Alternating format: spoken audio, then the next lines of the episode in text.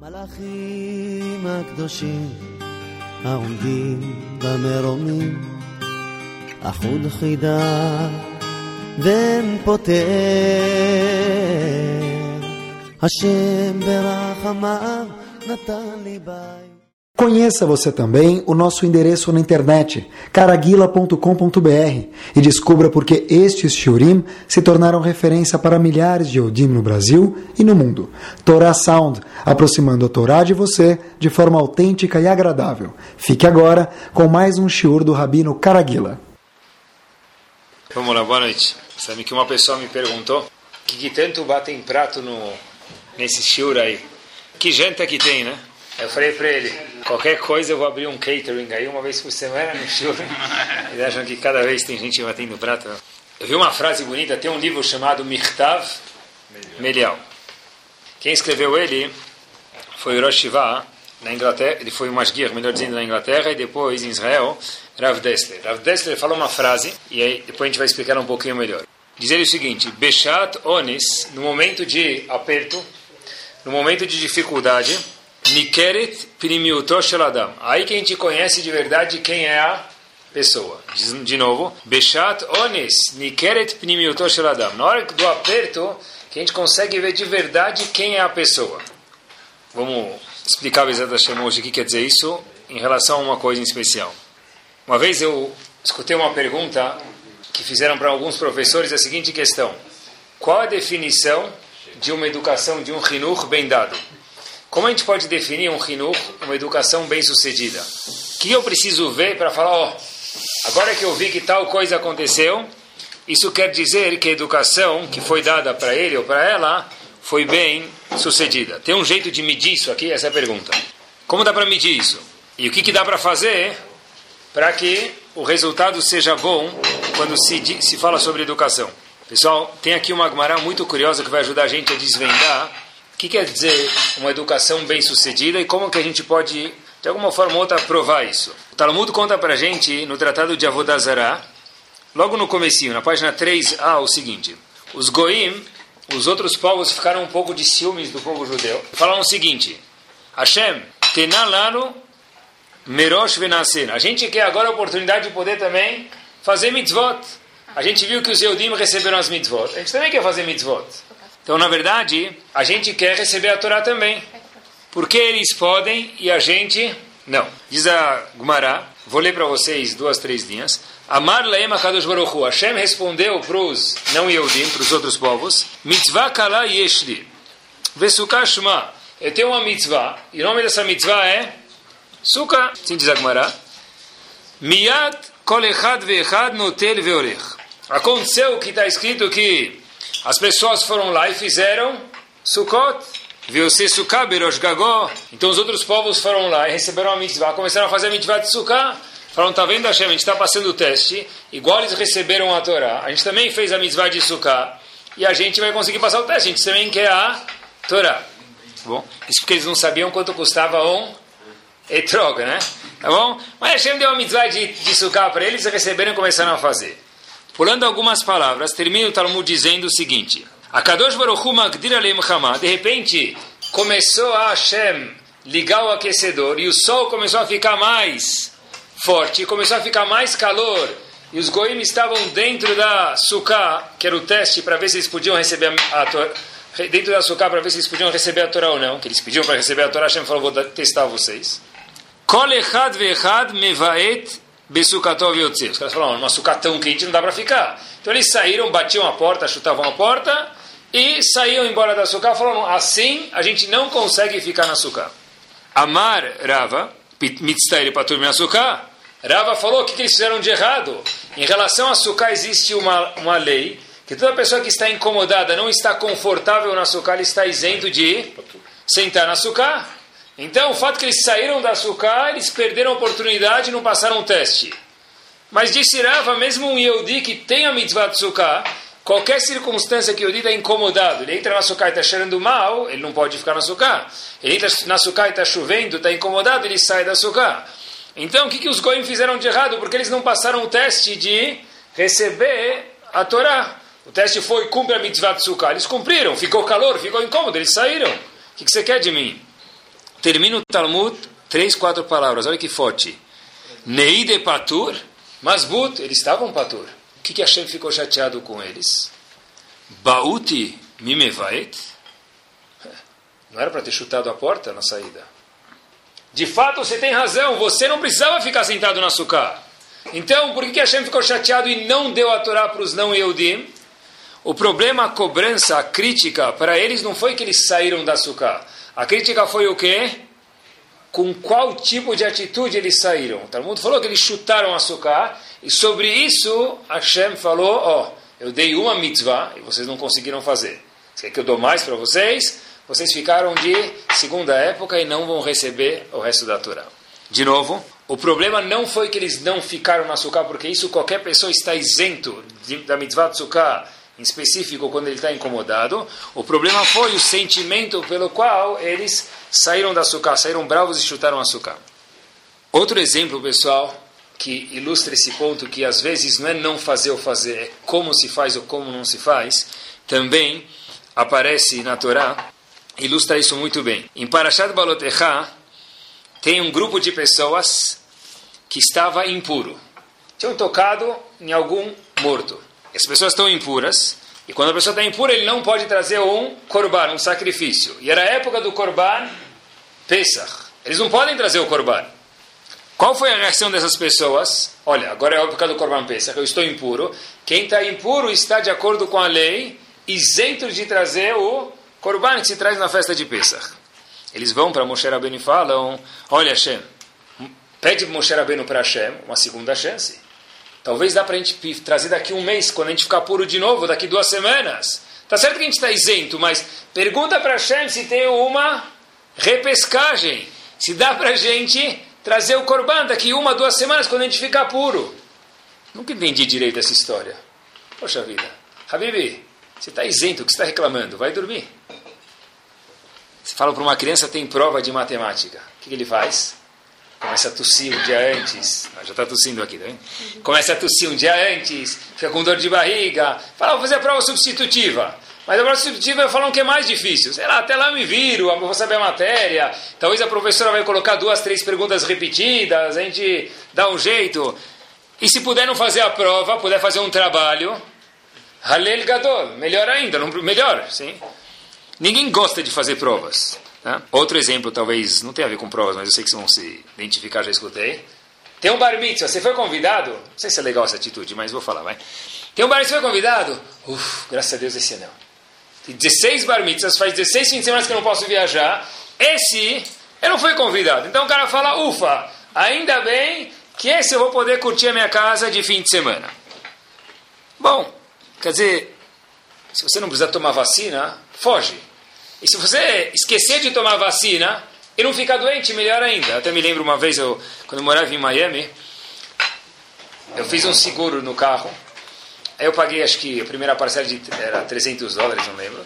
E tinha que pagar cada mês esse valor. Passou um mês, dois meses, seis meses e não vinha boleto. Eu estava feliz da vida. Eu sabia que com 300 dólares eu resolvi seis meses. Até que chegou uma carta do governo falando que o corretor com o qual eu fiz a pólice era frio, ele embolsou os 300 dólares, eu nunca tive seguro no meu carro durante seis meses. Mas eu fiquei feliz, agora que já foi, passou seis meses, graças a Deus ninguém bateu o carro, não aconteceu nada com o carro, eu fiz seis meses por 300, 300 dólares em vez de 1.800 dólares, então, sim. Na verdade, olha, agora que já passou, se tiver um jeito de cair fora, já foi, ótimo. De repente vem esses caras aí no deserto, a gente quer uma segunda chance. Segunda chance do quê, meu amigo? Você está isento de trazer Corban Pesach. Hashem falou, não precisa, não vai ter cobrança nenhuma sobre você. Pergunta para Hashem se a gente pode trazer daqui duas semanas. Dá uma outra chance. Segunda chance do quê? Se a gente tiver essa pergunta, na verdade não existe, pessoal. Por quê? Quer ver? Tem campeonato de futebol na escola. Tá bom? Voltando alguns anos atrás chegam para o menino e falam: Olha, sabe o que? Não precisa jogar. Você pode ficar. Você está isento de ir para o time jogar, você está isento de ir no campeonato jogar futebol. Qual vai ser a reação da criança? Como assim? Eu quero participar. Eu estou fora? Não, já tem gente suficiente. Não, então faz dedos, faz para o ímpar, porque eu quero participar, ver se dá para tirar outra pessoa porque eu quero ficar. Ou no exemplo do bar mitzvah que a gente trouxe antes, mudando um detalhe, vai ter um bar mitzvah, mas não é um bar mitzvah da cidade, é o bar mitzvah do século. Que vão convidar 200 pessoas, e tem cartão magnético para entrar lá dentro, reserver se vous plaît, mas não de brincadeira aqui, ninguém. Tem que passar lá, avisar, tá, vai ter, tem toda uma estrutura. E aí depois avisam, eu não fui convidado. Nesse eu quero ser convidado. Se eu vou ir, eu não sei, mas eu quero ter o cavodo, a honra de ser convidado. Se não for convidado, talvez falar, hoje, porque ele sim e eu não. Qual é a diferença? Por que no outro bar você falou, ainda bem que eu fui salvo desse? Por que na prova você falou, tomara que eu faça substitutiva, e no jogo de futebol você falou, eu quero fazer dedos para entrar dentro, nesse bar você quer ser convidado? Deve ser que a resposta é a seguinte, pessoal. Quando nós gostamos de alguma coisa, a gente não procura formas de se isentar daquilo. Se eu acho que é legal, é chique ser convidado a um bar mitzvah muito exclusivo, então eu vou falar para o porteiro, dá uma olhada aí se não chegou nenhum convite para mim. Se eu quero fazer parte do campeonato de futebol da escola, o que, que vai acontecer? Eu vou falar, olha, vê se eu quero participar, vê se faz um dedos para me colocar de volta. Na prova, eu não quero. Então, se eu puder cair fora, eu caio fora. Essa foi a ideia da Gemara que eles falaram, olha, a gente está isento de trazer o Corban Pesach. Dá mais uma chance. Por que dá mais uma chance? Porque se você quer alguma coisa, a gente pede mais alguma chance. Se a gente quer cair fora, então a primeira isenção possível que tiver, a gente fala, ufa, ainda bem. Olhem só que curioso, pessoal. A Gemara faz uma pergunta que acho que ninguém nunca acertaria a resposta. A Gemara faz a seguinte questão no Tratado de Brachot, na página 35b. Qual é a diferença entre as gerações de antigamente e a nossa geração? do tempo da Gemara já perguntou isso. Qual a diferença? Porque antes aconteciam milagres para ele, para eles, e para a gente não acontece. Qual a diferença? A gente pode pensar algumas respostas, e a gente acho talvez que a gente nunca vai acertar. Pergunta o Talmud, será que eles estudam mais do que a gente? Nós, na época do Talmud, comparando com a geração de antes, estudamos mais do que na geração anterior. Então, por que na nossa geração, diz o Talmud, não acontecem milagres e nas anteriores aconteciam? A gente estuda muito melhor do que eles. Hashem estava tá mais, mais revelado antes do que agora. Por quê? Responde o Talmud o seguinte, muito simples. Olhem que exemplo aparentemente banal. Essa diferença, sabe por que eles eram melhores do que vocês? Não, por quê? O Talmud o seguinte. Eles, quando tinham alguns grãos e precisavam pagar o maaser, eles traziam os grãos pela porta da frente de casa. Eles aprendem um passo isso de um verso. Quando a pessoa traz os grãos pela porta da frente, ele se obriga a tirar um dízimo do macer para dar para o Levi e o presente do Cohen também. Já vocês, o que, que fazem? Trazem os grãos pela chaminé, pelas portas do fundo. Tudo isso para quê? Tudo isso para quê, pessoal? Para se isentar do quê? De macer. Na mesma ideia de pensamento de antes, pessoal, quer dizer o quê? Olha que interessante. Se você se isenta, se você traz os grãos pela porta da frente, você está se obrigando a trazer o macer e pagar o macer. Se você entra pela porta do fundo, isso mostra o quê? Você vai fazer a mesma coisa, só que vai se isentar de pagar o imposto macer. E diz o Talmud algo fenomenal, que é isso que mostra a diferença entre quem, pessoal? As gerações de agora e de antes. Mesmo que a geração de agora, diz o Talmud, estuda muito mais que a geração anterior, mas a diferença que existe entre a gente e eles, e por isso que eles tinham mais milagres, porque eles procuravam formas de se obrigar a fazer as mitzvot. Enquanto que nós, na época do Talmud, já procuramos formas de cair fora de isenção de como não fazer as mitzvot. Pessoal, olhem quanto que isso é importante. Qual o Rav mais querido de todas as gerações? Já falei para vocês uma vez. Quem era o mais querido de todas as gerações do mundo? Ribi Hananiah Ben. Por quê? Porque quando a gente escuta essa voz, a gente sabe que o Shur está terminando, né? Ribi Hananiah Ben Akashah falou uma frase muito forte. É a frase que ele fala. Qual a frase que a gente fala antes de falar o Kadish? Ratzah Kadosh Baruchu Lezakot et Israel. Já traduzo. Lefichach irbaleim Torah mitzvot. Incompreensível. Diz Rabbi Hanan Ben Akashah o seguinte... Hashem quer dar, ele gosta do povo judeu. O que ele fez então? Portanto, ele deu mais mitzvot. De novo, já que ele gosta, ele deu mais mitzvot. Já que o diretor da escola gosta mais de mim, em vez de dar uma prova, ele me deu três. Puxa, que amor ele tem por mim. Sim? Tomara que não existam nunca mais diretores assim, o aluno deve estar pensando, isso é amor? Longe de ser um amor, não amor. Isso é amor, ele gosta de mim, ele dá mais provas, mais trabalhos. Ribi Hanea Bekachua falou o seguinte, Hashem gosta tanto de você que ele não te deu uma mitzvah, te deu 613. Essa pergunta é tão forte, pessoal. O Rambam faz essa questão. Pergunta o Rambam, Hashem gosta de você? Ele vai te dar uma mitzvah, duas, cinco. Se ele desse cinco mitzvah, dez mitzvah, todo mundo ia conseguir fazer. 613 é mais difícil.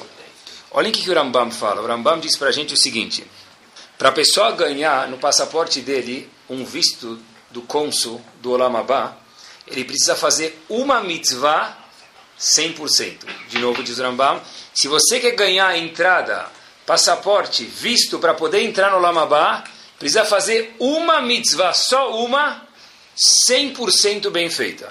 Assim diz o Rambam. E como se responde a pergunta? Diz ele, foi escrever Hanina Ben Akashomer. Hashem gosta tanto de você que ele sabe que se te desse uma mitzvah, duas ou meia dúzia de mitzvot, o que ia acontecer?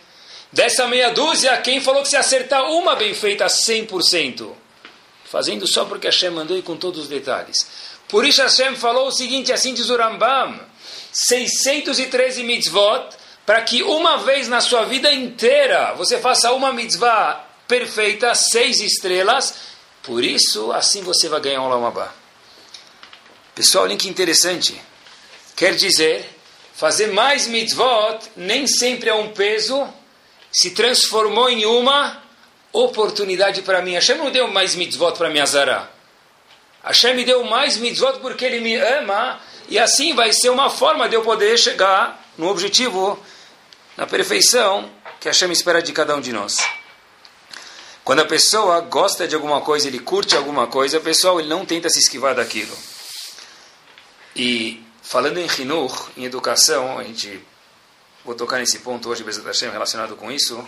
Porque isso é tão importante quando se fala de Hinur, gostar do que eu faço, não procurar isenções. Apesar que todo mundo é ser humano, mas anda, tentando melhorar. Porque quando a gente gosta de alguma coisa e a gente faz aquilo com gosto e curte o que a gente faz, pessoal, nossos filhos, por osmose, também fazem isso. Eu costumo dizer que pressão é ótimo na cozinha, dentro da panela. Isso é fantástico, porque senão feijão não cozinha. O feijão vai cozinhar em uma hora em vez de 12. Na panela de pressão, pressão é fantástico. Mas, pressão para as pessoas é horrível. Se você trabalha num lugar, num ambiente de trabalho que é tudo pressão, qual pessoa se sente? Ele não consegue se mexer direito. Ah, mas eu não fiz nada. Mas o próprio ambiente, o ar pesa lá 500 quilos, o ar. Porque é incômodo trabalhar lá, por exemplo. Se na casa tem sempre pressão, e porque os pais são tzadikim, eles querem que os filhos façam mitzvot, Faz Birkat Amazon. Senta, levanta, quartel-general. Quanto mais pressão eu coloco, mais adversidade isso cria. Quanto mais eu curto e eu não falo muito, um pouco precisa falar, mas a maioria é como a gente faz, isso por osmose escorrega para as pessoas que estão do nosso lado. Não só filhos, pessoal, quem for. Se a gente quer de fato inserir Torah e Mitzvot nos nossos filhos, que andam na rua, que vem o que vem, que escutam o que escutam, e quem não fala que a rua é muito contra o que a Torá ensina para a gente em muitos aspectos, de alguma forma ou outra, não sabe o que acontece na rua. A única forma, a única proteção que existe é que o meu filho possa falar, puxa, eu vejo que meu pai gosta do que ele faz. Eu vejo que meu pai, quando faz as mitzvot que ele faz, ele gosta daquilo, ele saboreia com aquilo. Se a gente for pensar um pouquinho relacionado a esse assunto de Hinur, a gente, normalmente quando se fala de Hinur de educação, a gente fala, olha, eu preciso ensinar para os meus filhos a Tetzniut, Recato, Shabbat, até estudar Gumará, ou Alachot Kashrut, ou como se comportar, o que, que come, o que, que não come. Isso é importante, mas isso não é a essência do Hinur, e com certeza no século XXI não tem dúvidas que isso não é a essência, apesar que é importante. Por quê? Porque o que vai definir quem vão ser nossos filhos é quando eles não estão na nossa presença. Aí sim que a gente vai ver quem é a pessoa de verdade. Como disse Rav Dessler, a gente falou a frase Beshat Ones, Nikeret Sheladam. Você quer saber quem é a pessoa de verdade? Olha ele numa adversidade. Quando o pai não está na frente, a mãe não está na frente, tem um. Como esse chocolate eu não como? Ando de carro no Shabat ou não ando? Cada um no nível dele. O que, que vai segurar a pessoa em muitos casos? Quando o instrutor não está por perto, é saber se ele vai fazer ou não. Disciplinar alguém dá. Disciplinar dá sempre. Educar, pessoal, é muito mais difícil. Porque para educar alguém você precisa ser. Para disciplinar é muito simples, é só falar. É só falar. Eu posso ensinar matemática e não ser um quadrado. Eu posso ensinar geometria e não ser algum trapézio. Mas é muito difícil, ou talvez quase impossível, eu ensinar a Torá e querer que meus filhos tenham uma casa de Torá, ou cada um que espera dos filhos, se eu não sou um pouco da Torá ambulante. De fato, nós pais fazemos uma super devoção para os nossos filhos. Não tem nenhum pai que acho que não faz. Só o fato de ser pai e mãe já é uma devoção. Exemplos. Ele leva e traz para a escola, para a natação, para o balé, para o inglês, para o francês, para o mandarim, cada um com os afazeres dele. Férias, reuniões, bilhetes, papéis, suspensões, não suspensões. Onde você estava no meio da noite? Duas da manhã você não chegou, não consigo dormir, teu celular está sem sinal, não consigo te achar, não sei onde você estava. Quando eu escutei ele trancando a porta de casa, abrindo, ufa, agora sim eu consigo colocar meu, meu ouvido no travesseiro. Né? Sem dormir. Isso é parte do Hinur, isso é Messirut Nefesh, é devoção, é importante. Mas, Hinur não é só essa parte técnica, pessoal, porque tudo isso faz parte da informação que a gente passa para os nossos filhos. Mas, como todo ser humano, existe o, a parte racional, existe também o quê? emocional. A parte racional eu posso falar para ele, coloca tefilim, como coloca tefilim, como faz as, mit as mitzvot. A parte emocional só tem um jeito, quando ele vê e cheira aquilo. Nossos filhos, mais do que ninguém, conseguem cheirar como a gente se comporta. Não dá para falar faz. Eles veem isso aqui. Nossas esposas, nossos maridos também. Porque a pergunta da Gemara foi, não é porque vocês saíram da açúcar. Porque o Yodi também tinha que sair da açúcar, como a gente mencionou antes. O problema é como vocês saíram da açúcar? Porque vocês chutaram. Quando o povo pediu um Pesach Sheni, o que, que eles pediram? Estavam bobos? Hashem falou, você está isento. É isso mesmo, a gente está isento, mas a gente gosta, a gente quer fazer. Como a gente faz isso? Pede para Hashem, Moshe Rabbeinu, uma segunda chance. A gente quer uma torta de morango. Acabou. Mas será que não sobrou mais uma na cozinha? A mesma coisa faziam com as mitzvot. E essa é a diferença, pessoal, básica, diz o Talmud, das gerações da Gemara com as gerações anteriores. Não era a quantidade de Torá que eles estudavam. Diz o Talmud, a diferença é quanto eles gostavam. Um procurava obrigações para ser hayav em dar nos grãos, e outro procurava artimanhas para se isentar das obrigações de fazer mitzvot, e no caso, tirar maser. O objetivo de Hinur não é saber mais inglês, mais formação de matemática ou de faculdade, também. Mas o objetivo é, como eu disse, pessoal, é que feeling, que sentimento uma criança tem de ser um judeu. Às vezes a gente acaba esquecendo esse objetivo. Você até me lembra, uma vez escutei uma historieta, talvez não sei se nunca aconteceu, mas a historieta certeza mostra aqui, que o colega estava andando pelo acostamento da estrada, furou o pneu, então ele anda um pouco mais devagar. Ele vê no canto da estrada um, uma lavoura lá, uma plantação. Ele para, enquanto ele troca o pneu, ele vê um indivíduo cavando um buraco e do lado dele tinha um outro que tampava o buraco. Então cavava e tampava, cavava e não. Ele ficou meia hora esperando o guincho chegar e viu o quê? Um cara cavava o buraco e outro tampava. Um cavava e tampava. Então ele foi meio ousado. Falou para ele, o que vocês estão fazendo? Falou, a gente está fazendo o trabalho que a gente sempre faz. Bom, assim, sempre um cava e outro tampa, um cava e outro tampa. Falou, a gente sempre faz isso. Falou, certeza? Ele falou, é, só que normalmente a gente vem em três aqui. Eu cavo, Vem o meu colega, joga uma semente, e outro tampa. Só porque o Mike, que joga os sementes, não está vindo essa semana, a gente não pode trabalhar?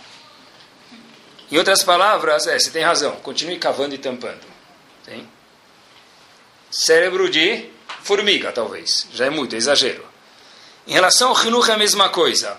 Você tem razão eu levo para natação, eu trago da natação. Eu levo para o hebraico, para Gumará também, e trago.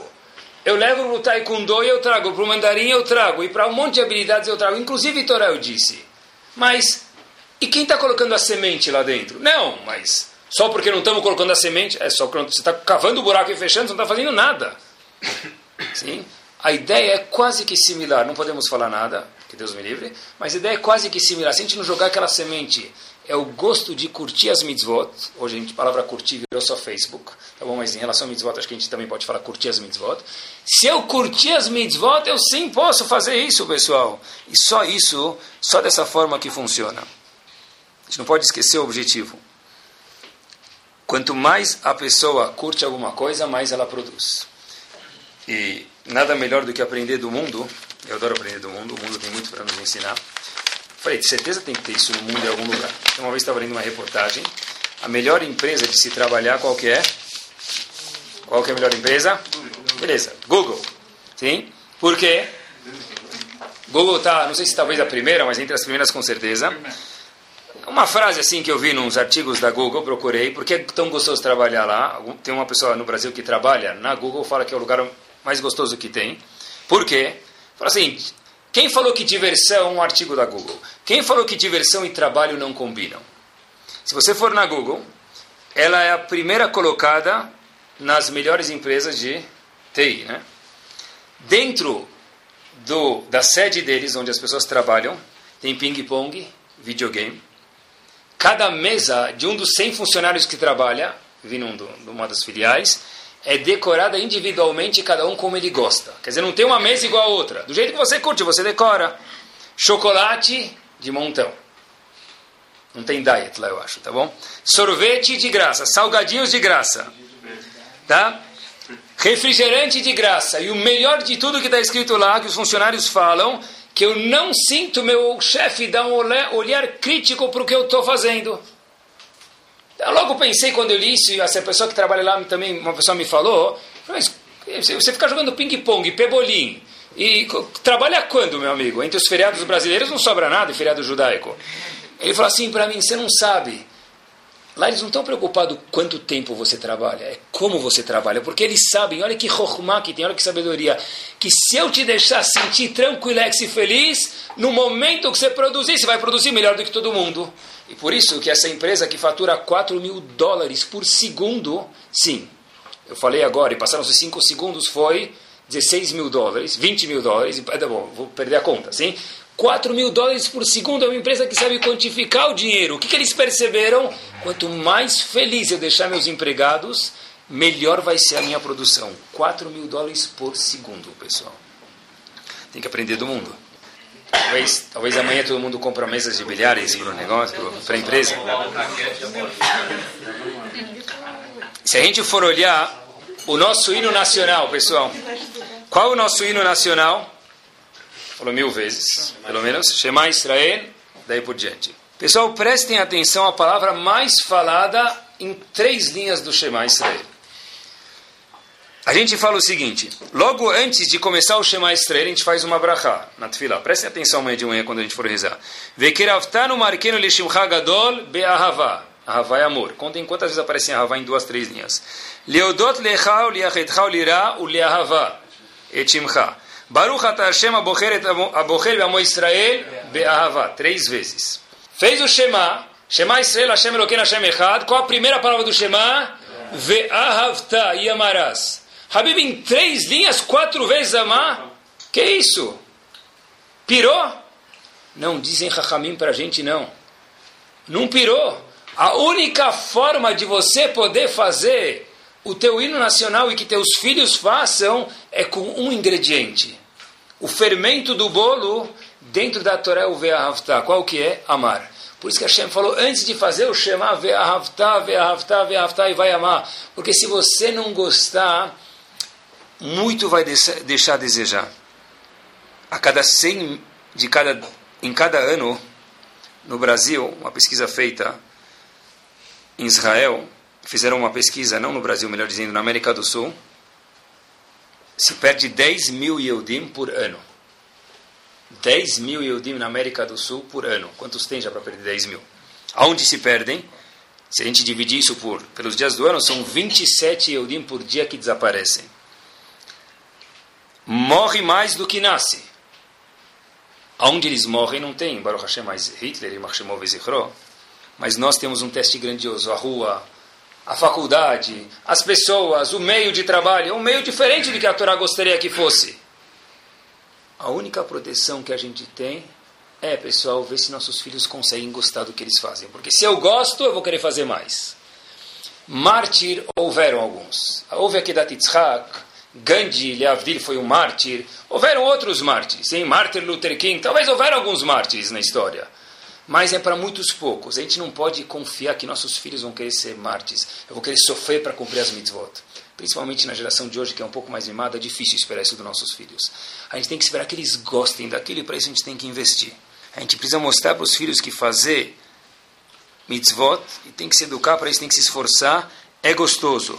E tem que procurar artimanhas para ficar gostoso mesmo. Outro dia, eu li isso num livro americano que um, um, educador muito famoso contou que ele entrou numa sala de aula e perguntou qual é a coisa mais gostosa do mundo. O que, que você acha?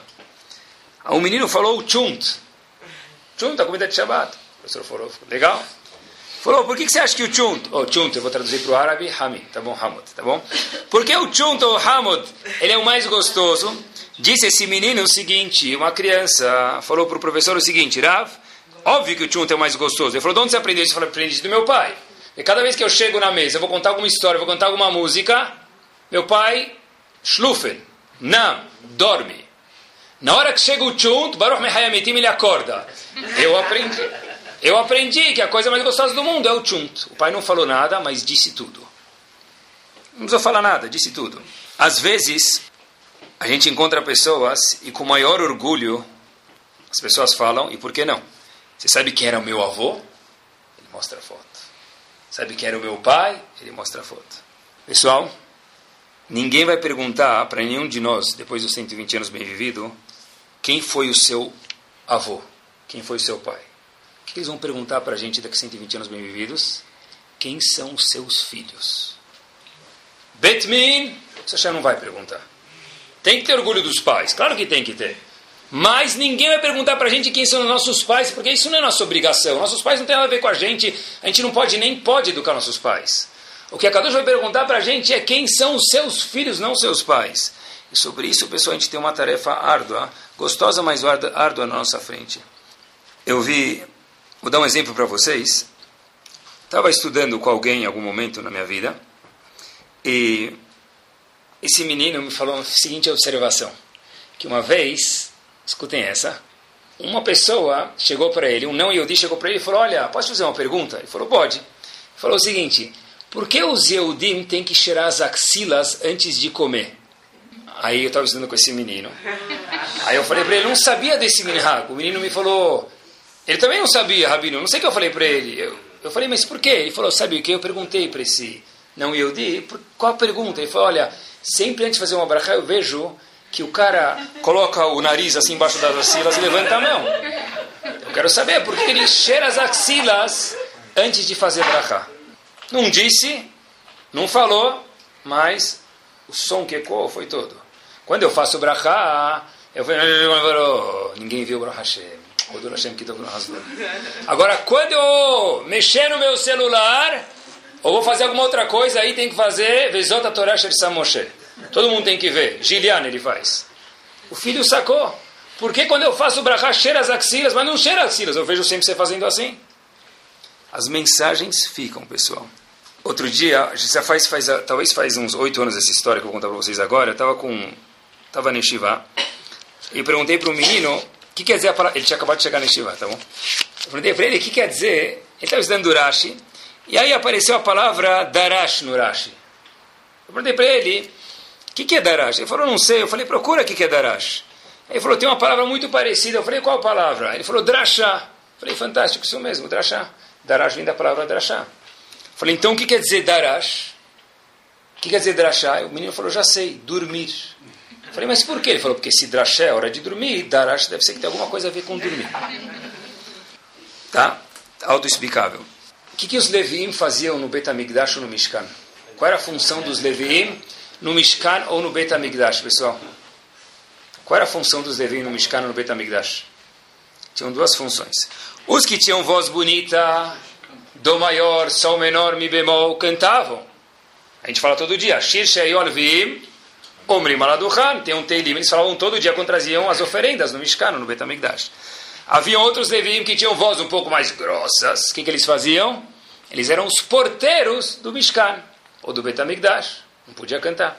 Tá bom, mas alguns cantavam, mas putz, pergunta bomba, pergunta Rav Shimshon Nefali para que cantar no Mishkan? Para que cantar no Betamigdash?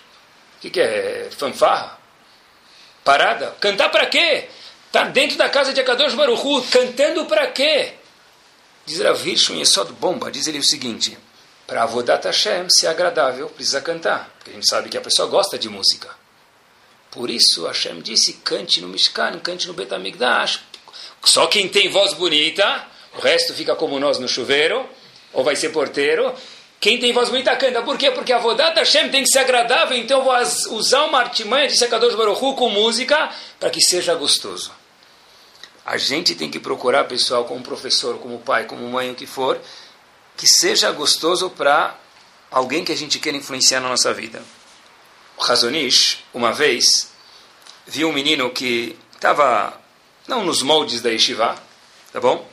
Então, levaram ele para o Razonish para cuidar do caso. E o Razonish falou o seguinte, olha, eu quero te ajudar, eu vou escrever uma carta de recomendação para uma yeshiva. Tem uma yeshiva muito famosa, na época do antigamente, com certeza era, talvez hoje ainda seja, a Yeshiva de Lomja. Uma Yeshiva muito famosa, muitos dos Gdolim, dos nossos sábios, estudaram lá. O menino chega lá com uma carta do Razonish, estica um tapete vermelho para ele, ou você dorme onde você quiser, estuda com quem você quiser, porque uma carta de aprovação do Razonish é mais que o Banco Central. Ele foi super bem aceito pelo Rosh Shiva. O Rosh Shiva de Lom já chamava Ravichil Gordon, Zichron Libraha. Passaram-se algumas semanas e viram aquele menino em lugares que o menino de Shiva não vai. Foram para o Razonish com a carta e falaram, Rav, está aqui a carta, está aqui o menino, mas não condiz o menino com a carta que foi mandada e está difícil manter ele aqui na Yeshiva. Razonish pegou o menino, ficou com ele conversando alguns minutos, minutos e horas. O menino sai de lá e perguntaram para o Razonish o que, que você fez com ele. Como a gente pode se assegurar que o menino vai agora entrar nos moldes da Yeshiva? Se o Razonish, eu marquei um Havruta, um parceiro de estudo com ele, ele comigo.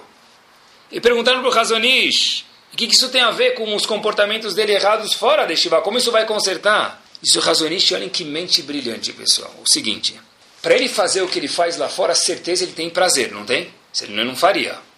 E eu sei que se eu quero que ele fique bem neste o que, eu preciso fazer? Trocar o prazer dele da rua pelo prazer da Gemara. O meu trabalho agora é estudar com ele e mostrar para ele quanto Gumara é gostosa. Eu não posso proibir ele de ir nos lugares que ele vai, eu não vou conseguir proibir enquanto eu não posso mostrar para ele quanto é gostoso estudar Gumara. Não posso tirar um prazer sem dar o outro para ele. Pessoal, olhem que mente brilhante. Se a gente quer que nossos filhos façam alguma coisa, qualquer pessoa, mostra quanto gostoso que é. A diferença, em especial, se a gente faz por amor ou por temor, é quando não tem ninguém perto. Eu vi uma história que aconteceu em Nova York. Alguns anos atrás teve um blackout em Nova York. Teve uma época que teve algumas vezes. Blackout é quando fica tudo escuro, vocês sabem. Um pai e filho foram visitar um parente na época que teve esse blackout em Nova York. Só que eles não sabiam exatamente onde era a casa desse parente. E estava tudo escuro. Eles não estavam conseguindo de verdade achar ninguém na rua para perguntar, e não tinha luz, estavam com medo de bater nas portas para perguntar que número que era aqui, não tinha luz nas portas, não tinha luz nas casas. Ele não sabia o número exatamente que eles tinham que chegar na casa do parente. De repente eles estão andando, eles se aproximam do bairro, onde era o bairro que eles sabiam que eles tinham que ir, na rua perto, eles veem dentro de um carro uma luz, a luz do carro, aquela luz que acende dentro do carro. Aquela luz não tem blackout. Eles chegam mais perto para perguntar a esse pai e filho para aquela pessoa que estava dentro do carro, onde mora tal pessoa, que eu sou parente dele, eu quero chegar na casa dele. Chegam mais perto e mais perto e mais perto, eles veem uma cena que o pai e o filho começam a lacrimejar. Eles veem um pai e um filho dentro do carro com a luz ligada em Nova York inteiro escuro, estudando o Magmará. Então eles não tiveram nem coragem de perguntar onde fica a casa de tal pessoa. Fala, o que, que estão fazendo aqui fora? Disse o filho para o pai, não o pai para o filho, pessoal. E essa é a grandeza da história. Puxa vida, acabou a luz.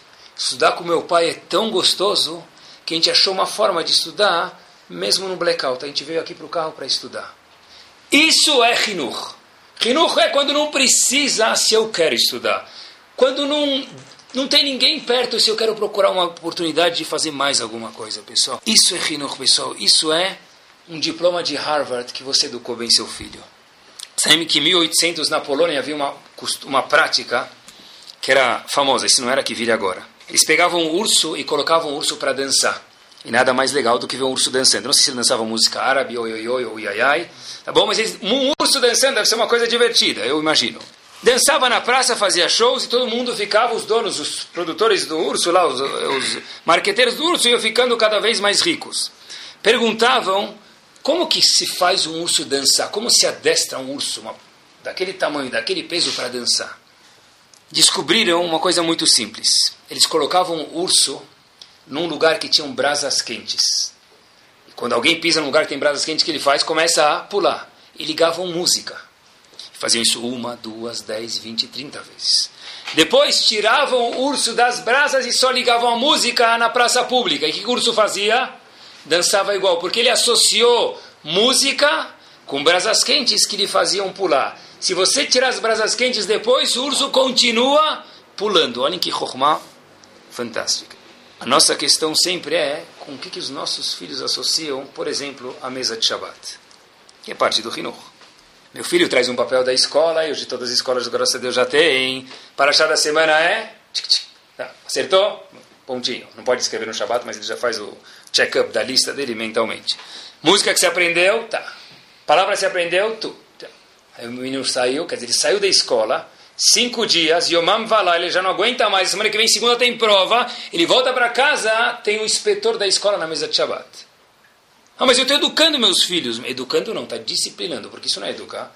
Educar é o filho falar, eu quero sentar na mesa de Shabbat. Nem que custe não usar paraxá com ele aquela semana. Procura outro jeito. Talvez faz a paraxá de um jeito de uma história, faz um teatrinho, se vira. Usa aquela criatividade que Baruch Hashem todos nós temos para que nossos filhos curtam a mesa de Shabbat. Qual é o nome da paraxá? E se ele não souber? Ah, dá uma resposta para ele. O nome da paraxá é Paraxá Tashavu. Ele nunca vai errar. Parashat Shavuot. Isso ele não souber o nome da Parashá da semana. É importante que ele saiba o nome da Parashá, o que ele goste da Parashá. Tem que sempre se questionar isso. A casa não pode ser uma extensão da escola. Quando precisa, tem prova, dá uma organizada, mas não pode ser sempre uma extensão da escola. Principalmente Shabbat. Tem que sempre se questionar. Eu estou aproximando meus filhos da Torá com essa atitude que eu estou tomando, eu vou tomar, ou estou distanciando? Quanto tempo nossos filhos vão ficar na mesa de Shabbat? Tem visita em casa, e daí? Teus filhos são o quê? Prisioneiros de guerra agora? Ele não tem 10 anos de idade. E daí que tem visita? Veio o príncipe Charles ficar na tua casa. Ele, teu filho não aguenta ficar mais na mesa mais do que 15 minutos. Então, se o príncipe Charles for inteligente, ele vai entender que uma criança não precisa ficar mais do que 15 minutos na mesa. Não, mas tem que ficar para educar ele da mesa. Disciplinar, educar não. Né? Meu filho não canta na mesa de Shabbat, o que, eu faço? Essa pergunta só começa se você canta, né? Se você não canta, então ele não vai cantar também. Mas se você canta, e teu filho não canta, alguém me perguntou, sabe o que eu falei para ele? Continue cantando. Nem sempre teu filho vai gostar de cantar. Quem falou que todo mundo tem que gostar de cantar? Alguns gostam de cantar, outros gostam de batucar, outros gostam de escutar alguém cantando. Se você cantar tão bem, talvez ele curte escutar você cantando. Não quer dizer que ele não está gostando da mesa de Shabbat. Nossos filhos não precisam ser igual a gente, mas precisam gostar. E a gente tem que quebrar a cabeça mesmo, pessoal, de como fazer. Outro exemplo que a gente acaba, às vezes, se enrolando sem querer, é sinagoga. Poxa, eu levo meu filho na sinagoga, ele não fica 10 minutos do meu lado. Fantástico, esses 10 minutos que ele fica do teu lado, ele está bem, é ótimo. Pronto. Quem falou que teu filho tem que chegar a Shem Melech e ficar até depois de Musaf Shabbat? Cá entre nós, você aguenta isso? Duas horas e meia? Tomara que hoje não tenha drachá. Tomara que não tenha Mishberat. E como uma criança de 10 anos vai aguentar isso? De novo, pessoal, é disciplinar, é que ele esteja ou educar ele? Essa pergunta que sempre tem que voltar às nossas mentes, em qualquer coisa, não só em Rinur. Se eu quero que minha esposa faça, que meu filho faça qualquer coisa, que meu marido faça, quebra a cabeça para fazer eles gostarem daquilo que eles vão querer repetir essa atividade, essa ideia muito mais vezes. Claro, a pessoa no fundo acaba fazendo o que ela gosta. Uma vez perguntaram para Eliashiv, pessoal de uma máquina dessa para responder uma pergunta dessa um pai chegou para ele e falou o seguinte: Meu filho, me permitam um português, viaja, não sei se é nocea em hebraico, não sei como se fala, ele viaja na hora da reza. O que, que eu tenho que fazer? O que, que faz? Cinto, faixa preta, amarra ele, pendura ele no chuveiro, o que, que faz? Será Vilashiv? Em duas palavras ele respondeu a pergunta. Três, talvez. Adultos não viajam? Respondeu a pergunta. Teu filho viaja? E adultos não viajam? Se você viaja no meio da tefilá, que teu filho também não pode ganhar um pouco de milhas? Deixa ele viajar um pouco também. Mas meu filho, mas espera aí, se você viaja, por que ele não pode viajar? Assim disse o Gaon da geração, o líder da geração, pessoal.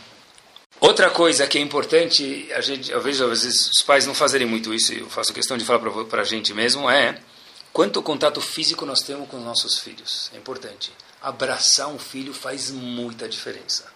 A gente vê uma criança carente, quando você dá a mão para ele e começa a segurar a tua mão, parece que ele nunca recebeu um abraço na vida. Mas isso não é trabalho de um rabino. Pode ajudar, mas pais ninguém substitui. Um abraço num filho, dar uma volta no quarteirão embaixo do prédio faz uma diferença enorme. E olha enquanto a Torá tem que ser gostosa, no enfoque de Hinur. Uma vez, Rav Elia Lapian viu um aluno na reza, que ele queria impressionar talvez os rabinos ou os amigos, ele começou a balançar um monte na reza. Parecia um liquidificador. Ele, talvez ele perdeu duas mil calorias lá. Então, mas, se ele quer balançar, qual o problema? É uma coisa assim, criança às vezes entrou no ritmo, não tem problema. Só que Ravela Lapiana falou para ele, quem pediu para você balançar? Por que você está balançando tanto, meu querido? Então o aluno falou, olha, eu achei que assim é bom, assim é mais lá. O rabino falou para ele, não precisa balançar tanto, pode balançar menos, ou se não quiser balançar também não precisa. Perguntaram depois para Ravela Lapiana, por que você foi se incomodar de conversar, fazer o menino parar de balançar? Qual a diferença para você estar tá balançando tanto ou não? Ravela Lapiana, o seguinte, se ele balançar muito, o que, que vai acontecer com ele? Ele vai cansar. Se ele cansar, ele vai associar tefilá, reza com o quê? Com algo cansativo. Por isso, antes dele criar uma associação, fala para ele não balançar, para ele poder ter chances de gostar de fazer tefilá. Um passo adiante, qual imagem de Hashem que nossa família tem, pessoal? Às vezes, as pessoas falam, mas por que Hashem é tão bravo? Mas quem falou que Hashem é bravo? algum lugar a pessoa pegou isso. Pode ser na escola, pode ser na, na, no, no, estado de São Paulo, no jornal, eu não sei de onde, mas de algum lugar ele pegou que quando ele vê o gibi do penadinho lá com, aquela, com, aquela, com aquele garfinho, é alguma coisa de Akadosh Baruchu. Mas quem falou que Hashem é bravo? Onde está escrito isso? Sim, está escrito tudo tem causa e consequência. Mas onde está escrito que Hashem é bravo? Para uma criança perguntar por que Hashem é tão bravo, algum curto-circuito em algum lugar teve. Pessoal, isso é muito grave. Muito grave porque é uma imagem distorcida, é Lashon Hara de Akadosh Baruch isso aqui é Motzi Shem de Hashem. Vou dar uma dica para vocês que dá para fazer na mesa de Shabbat. Um exercício. Talvez, algumas dicas práticas. Cada uma, fala para cada pessoa na mesa de Shabbat, começando pelo casal, um dá um, um elogio do outro, só isso da semana. Um elogio do outro da semana, um só. Talvez não vai ser um elogio muito forte, mas é um elogio. A mesa de Shabbat fica um prazer, porque quem não gosta de receber elogios? Todo mundo. Se eu der um elogio, nem que dure três minutos na mesa, vai rodar a mesa. Não vai fazer isso em Rosh quando tiver 200 pessoas na tua mesa. Mas Shabbat dá para fazer. Ou cada um pode contar uma dificuldade que teve na semana e como foi. As pessoas gostam de falar, pode ser da prova, pode ser do jogo de futebol, pode ser uma bola que ele chutou para o gol, pode ser quando ele fez um gol contra e vaiaram ele. Tudo isso, pessoal, é uma coisa que faz ficar gostosa a mesa de Shabbat. Ou os pais podem fazer uma pergunta para as crianças. Pergunta simples, talvez, quer ver? Por que, que antes de tomar vinho a gente fala lechaim? Sabe o bananá lechaim? O que quer dizer sabe o bananá? O que é lechaim? Duvido alguém saber responder. Deixa o filho perguntar. E se você não souber a resposta, não é sabe guaraná, tá bom? Porque em Estados Unidos não tem guaraná e se fala também sabe guaraná. O que, que é sabe guaraná? O que, que é lechaim? Sei lá. Mas faz 200 anos você faz isso não sabe? Procura. Conta para o teu filho. Faz a mesa de Shabbat um pouquinho mais diversificada. Frases do tipo essas daqui são as mais, mais, top 10, pessoal. Sabe quanto eu pago a escola e você não sabe a paraxá? Nem sabe, nem quer saber, nem precisa saber, porque você não sabia quanto teu pai pagava, ele também não vai precisar saber quanto você paga. Você vai reclamar direto lá com a diretoria, ver se vai fazer cortes, pessoal. Ou outro tipo de frase, pessoal, que é super prejudicial. Olha, você já quer parar de estudar comigo? Você já quer parar de revisar a Mishnah, a Gemara? A gente só estuda 10 minutos. Mas peraí, se o filho está falando que ele quer parar, é porque tem alguma coisa errada, não está gostoso. É melhor parar antes que fique ruim do que continuar. Porque essa é a diferença entre disciplinar e educar. Mas eu já te ensinei a semana passada isso aqui, você, ainda, você não lembra?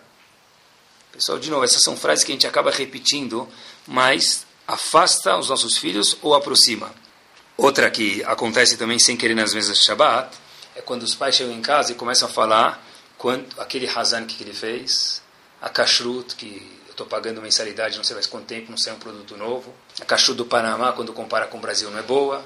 No Brasil é muito pior, porque quando eu vou para a Argentina tem mais coisa, quando eu vou para Nova York tem mais coisa, eu chego em Miami dá vontade de ser kasher. No... Por que, que as crianças precisam escutar isso? Tranca a porta sete vezes, discute com sua esposa, abre um fundo de cachuto e faz alguma coisa se você quiser. Mas um tipo de discussões, que tipo de impressão cria nas crianças? Que ser kasher é ruim, não é gostoso. Era Veriashif, olhem só essa história. Acordava às três da manhã para estudar. Não ia dormir, pessoal, ele acordava às três da manhã para estudar. Todas as noites. Quem fazia café para ele de manhã? A esposa dele. Um dia, os filhos se juntaram, fizeram uma vaquinha em português e compraram um mini boiler. Não tinha expresso na época, tá bom? compraram um mini boiler para a esposa dele, para não precisar acordar três da manhã. Esposa, com com Hashmali, boa.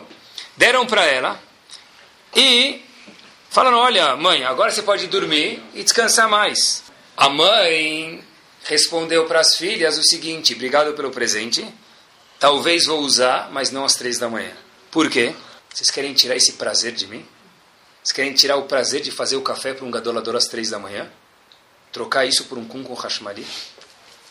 Não se perguntem por que minha esposa não acorda quando acorda três da manhã. Quando você virar um gadolador, ela vai acordar para você. Mas a ideia não é essa, pessoal. A ideia que tem aqui é a seguinte: eu não, eu não abro mão desse prazer nunca na minha vida, porque é tão gostoso. E a gente fala tudo isso, o pessoal no Kriyat encapsulando para a gente lembrar, terminando. Por isso que a gente falou, tem que amar Hashem. A pergunta é como se ama Hashem. A gente responde isso logo depois do Shema. Assim diz o Al-Sheikh HaKadosh. Rav Moshe Alcher, que viveu no ano de 1500, responde o seguinte: Ve'ahavtet Hashem.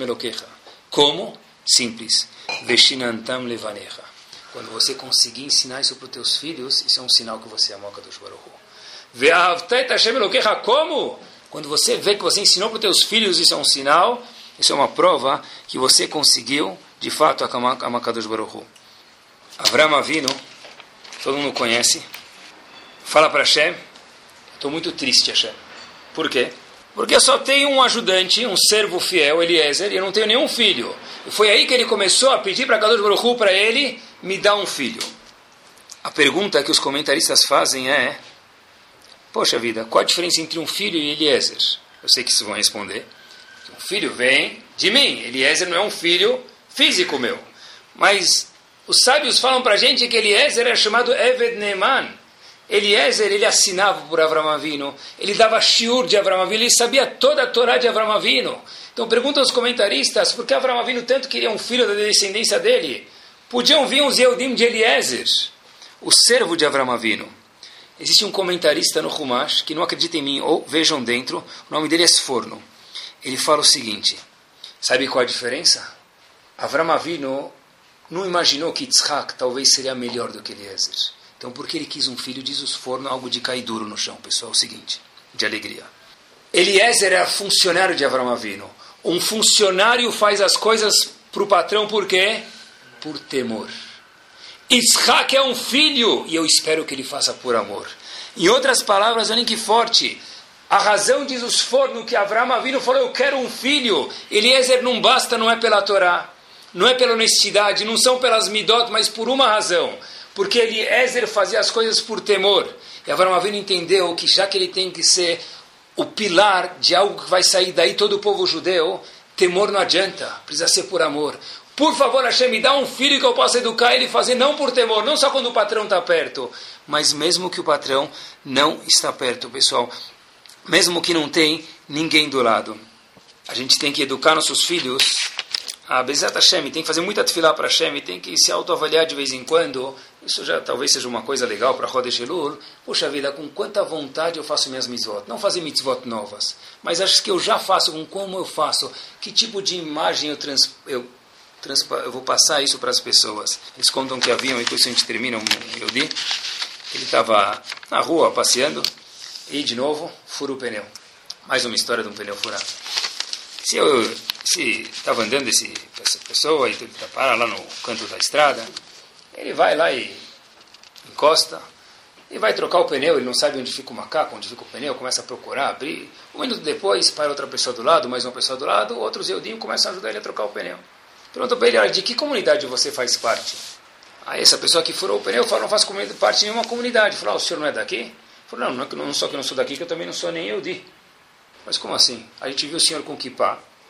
A gente parou para ajudar, em especial. A gente viu, a gente parou para ajudar o senhor a trocar o pneu. O senhor nem Yehudi? Ele falou, não. Falou, o que, que o senhor tem na cabeça? Falou, eu aprendi de um colega meu que sempre que você está em apuros, coloca esse, esse gorrinho na cabeça que Hashem te ajuda. Eu vejo que sempre que eu em apuros, isso me ajuda. Kippah simboliza algo que me ajuda, que me dá tzlachá, que me dá sorte, que me dá prazer.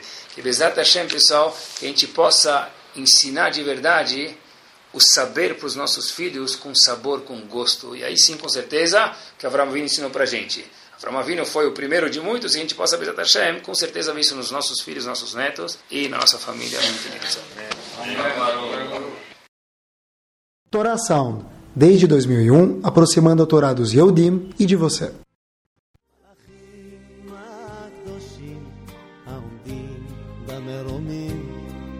על חלום אחד לא אוותר. השם הבטיח עוד לרקום שלום בחוט של תכלת. מתי הוא שוב חוזר? מלאכים הקדושים, אנא בקשו מאלוקים לשוב הביתה, לפתוח דלת. העומדים במרומים, לא אל תפסיקו את החנונים,